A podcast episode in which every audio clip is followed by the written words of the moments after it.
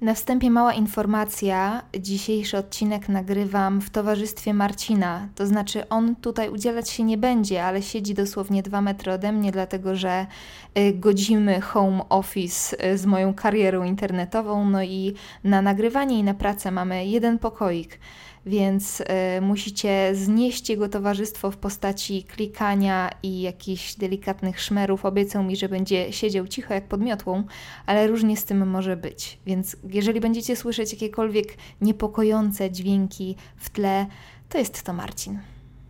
Cześć! Dzisiaj obudziłam się, słuchajcie, dosyć wcześnie i przez całą noc mieliśmy uchylone drzwi balkonowe w naszym salonie. Kiedy do niego weszłam tak bardzo, bardzo rano, to poczułam ten cudowny jesienny chłód. Coś niesamowitego, kocham jesień. Wkraczam zatem w moim jesieniarskim, oversize'owym swetrze z kubkiem gorącej kawy w ulubiony sezon, przynajmniej mój ulubiony sezon, który idealnie łączy się z naszymi paranormalnymi tematami. Przygotowałam dla Was nowy zestaw Waszych bardzo strasznych historii, więc zapaszcie sobie coś pysznościowego do picia, nalejcie kieliszek wina, w zależności od pory dnia lub wieczoru i zaczynamy. A no i jeszcze obowiązkowy disclaimer, jeżeli jesteś osobą szczególnie wrażliwą, zapraszam Cię do przesłuchania innych odcinków bardzo brzydkiego podcastu. Pierwszą wiadomość nadesłała Dagmara. Zacznę od tego, że urodziłam się i wychowałam na Mazurach, otoczona wspaniałością mazurskich jezior – już od dziecka wiem, że jestem obdarzona dostrzeganiem rzeczy, których inni nie dostrzegają. Będąc małym, około sześcioletnim dzieckiem, kilka dni przed śmiercią kogoś znajomego, widziałam we śnie ich ciała w trumnie z lotu ptaka. Nie było to jednak dla mnie przerażające, ponieważ jako dziecko nie bardzo trafiało do mnie, co oznacza śmierć. Zawsze rano po takim śnie mówiłam o tym mojej mamie, a ona już wiedziała i po prostu czekała na informacje. Dziś jednak nie o tym. Opowiem Ci o śnie, który od razu przyprawia mnie o dreszcze. Mam dwóch młodszych braci. Trzeci brat niestety umarł zaraz po narodzinach, kiedy byłam jeszcze mała. Mniej więcej 8 lat po tej sytuacji, ja wówczas miałam około 14, przyśnił mi się dziwny sen. Siedzę ze swoimi rodzicami w kuchni, jak zawsze rozmawiamy i pijemy herbatę. Nagle dzwoni do mamy telefon. Ona odbiera, okazuje się, że dzwoni Kuba, czyli nieżyjący brat. Wszyscy wiemy w tym śnie, że on nie żyje, więc sytuacja dla mnie jest dosyć napięta. Kuba mówi do mamy, że chce ze mną rozmawiać. Dosyć niechętnie biorę telefon i chcąc jakoś zacząć rozmowę, pytam, czy pływał jeszcze w jeziorze, bo jest dosyć ciepło, więc może to wykorzystać.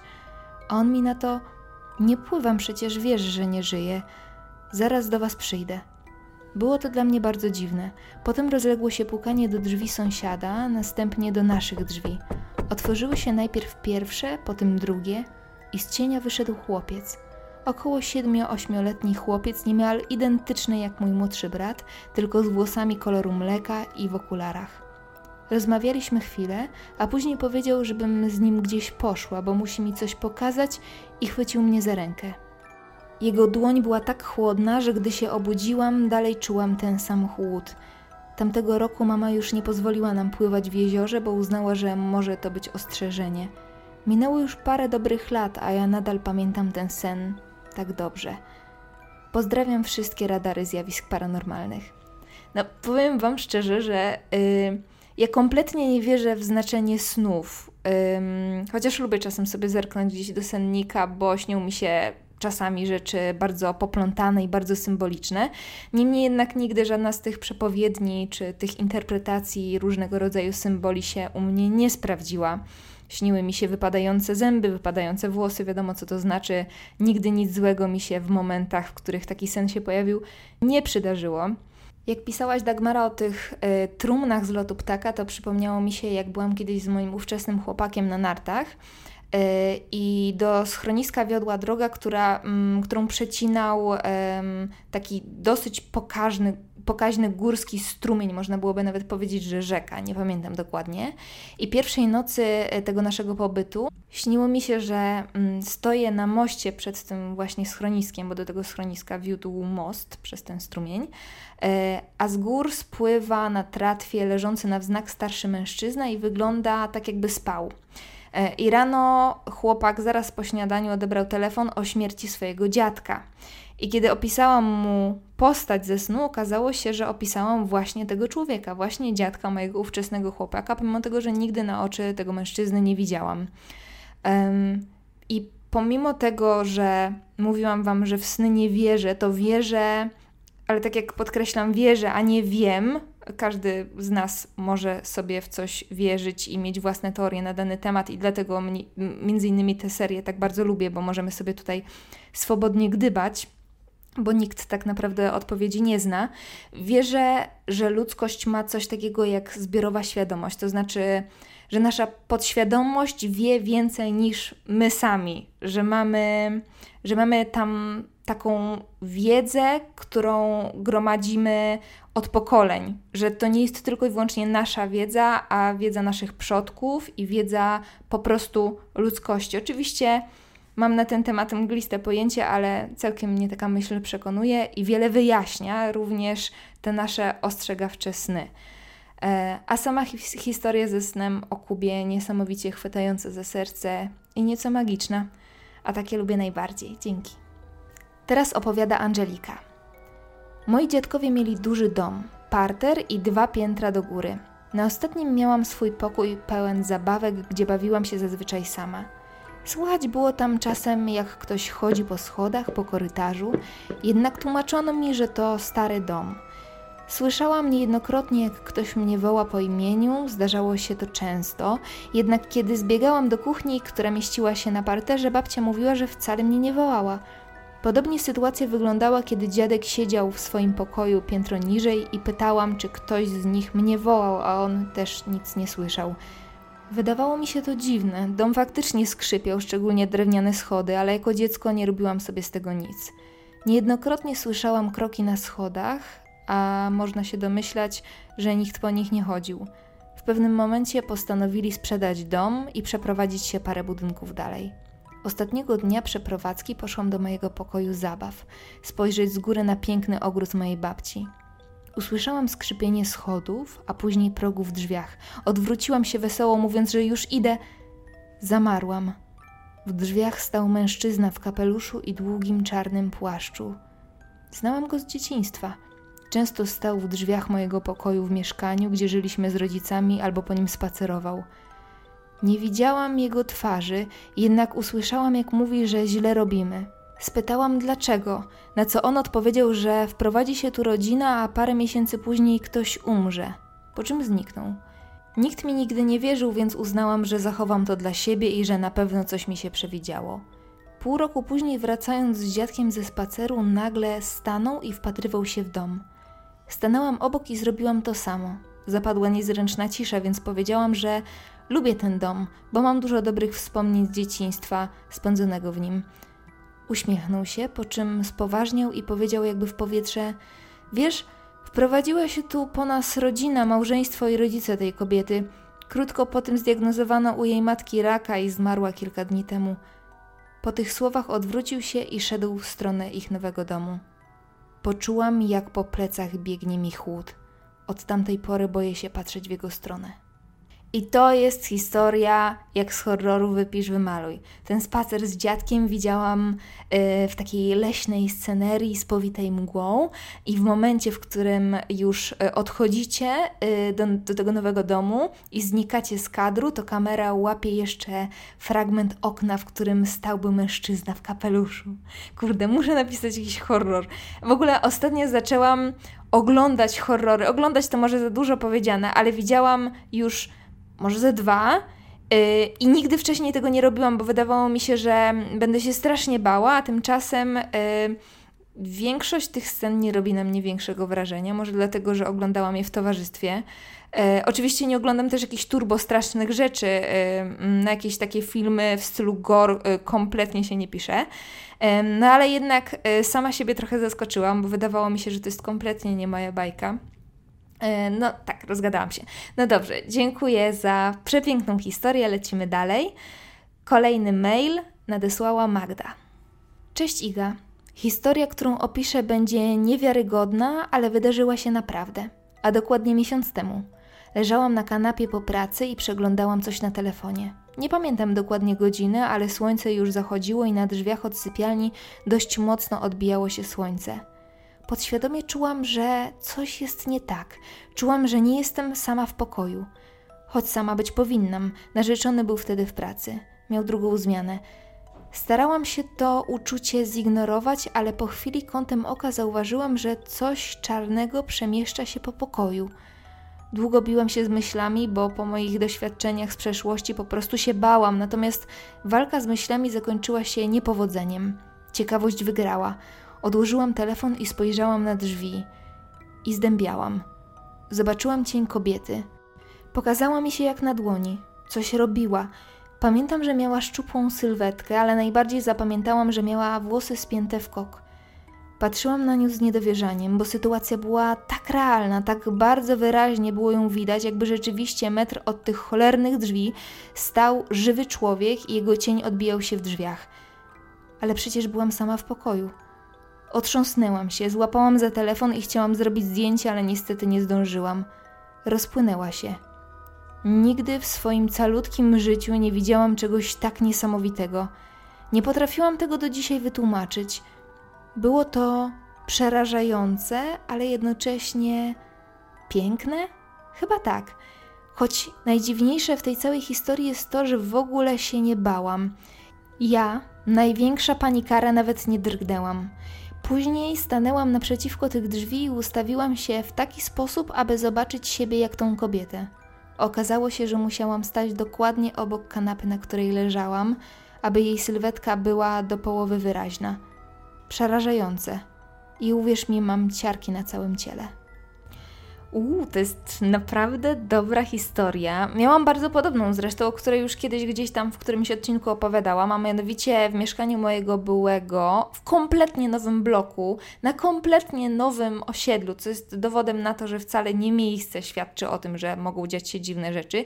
Działy się super dziwne rzeczy. E, a najdziwniejsza sytuacja przytrafiła nam się e, właśnie w dzień, kiedy ucinaliśmy sobie popołudniową drzemkę. Mm, ja się z niej przebudziłam i wiem na pewno, że się z niej przebudziłam, bo to nie był paraliż senny. Ja byłam w pełni obudzona i nie miewam paraliży sennych. Zerknęłam właśnie na taką smugę światła na drzwiach i zobaczyłam cień człowieka, który jakby siedział na łóżku, na którym my leżeliśmy. Zerwałam się oczywiście, bo całkowicie, całkowicie wyraźnie widziałam tę sylwetkę i w tym samym momencie runęła wieżyczka z książek po stronie mojego ówczesnego chłopaka, która stała na podłodze, tak jakby ją ktoś kopnął dosłownie. To, to nie było tak, że ona się po prostu przewaliła mm, pod wpływem grawitacji, tylko po prostu poleciały te książki w stronę ym, przeciwnej ściany. Mm, no, prawdziwe paranormal activity, więc yy, wierzę w to, co piszesz chociaż y, wytłumaczenia nie mam żadnego.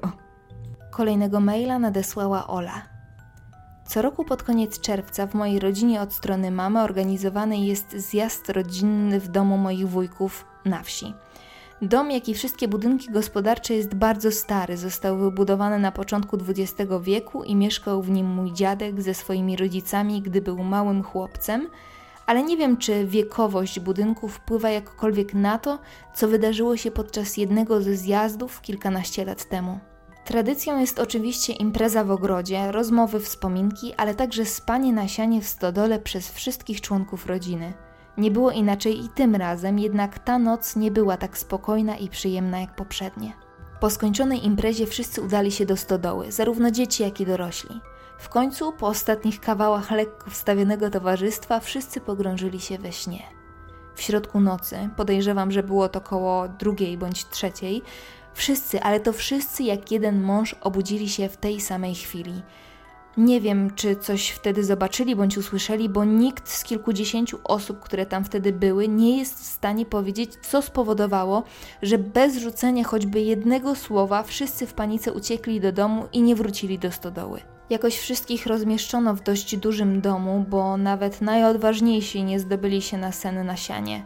Ta sytuacja ze stodołą była jednorazowa. Nigdy później nie wydarzyło się w niej nic tajemniczego czy strasznego.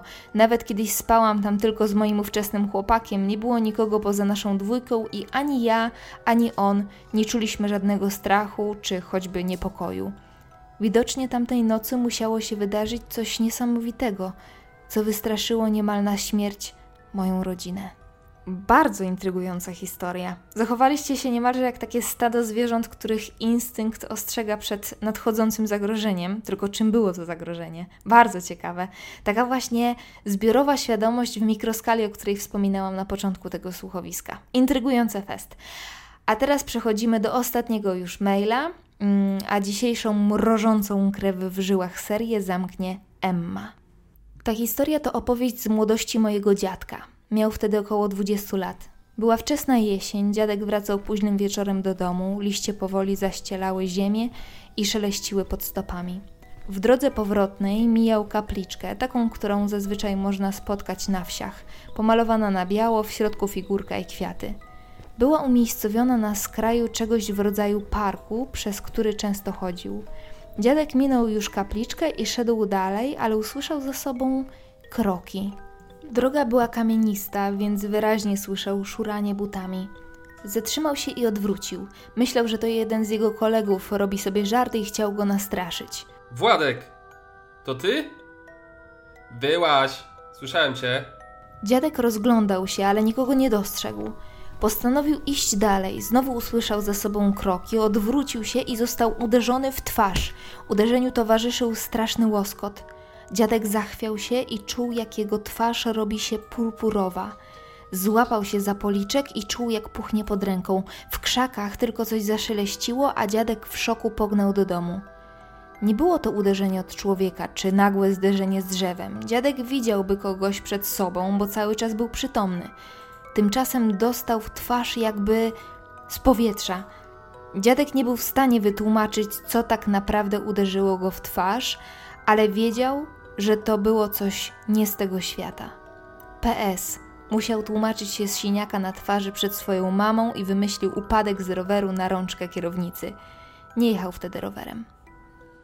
No, to faktycznie ciężko byłoby wytłumaczyć. E, twoja historia, za którą bardzo dziękuję, przypomniała mi film, który oglądałam dosłownie wczoraj i który obudził we mnie paranormalne rozkminy i, i to wcale nie był horror.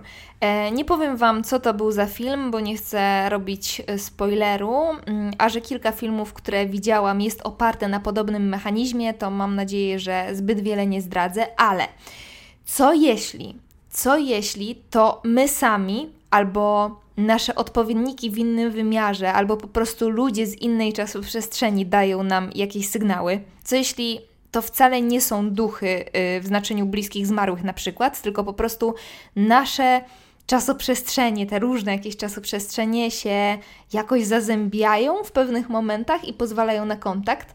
Przekmincie to.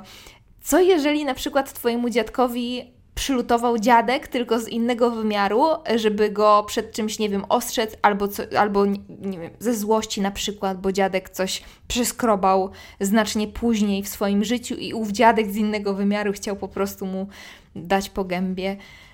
Wiem, to brzmi generalnie tak, jakbym się mocno zjarała w tym momencie, ale chyba e, rozumiem, dlaczego tyle filmów opiera się właśnie na tej formule, bo jest, e, bo jest to super ciekawa koncepcja. No dobrze, uciekam. W ogóle to y, słuchajcie, październik się zbliża, a jak październik, to nasza Halloweenowa seria Październik z dreszczykiem. Będę musiała przemyśleć w ogóle, co Wam w tym roku zaoferuję, bo format z Waszymi historiami przeszedł do codzienności. A dla tych, którzy nie wiedzą, y, to właśnie to, co robimy dzisiaj, miało swój początek właśnie y, prawie równo rok temu. Zrobię jakąś ankietę na Insta, może i razem coś wykombinujemy, bo mam kilka pomysłów. Okej, okay, idę robić rzeczy. Do usłyszenia. Całujemy. Cześć.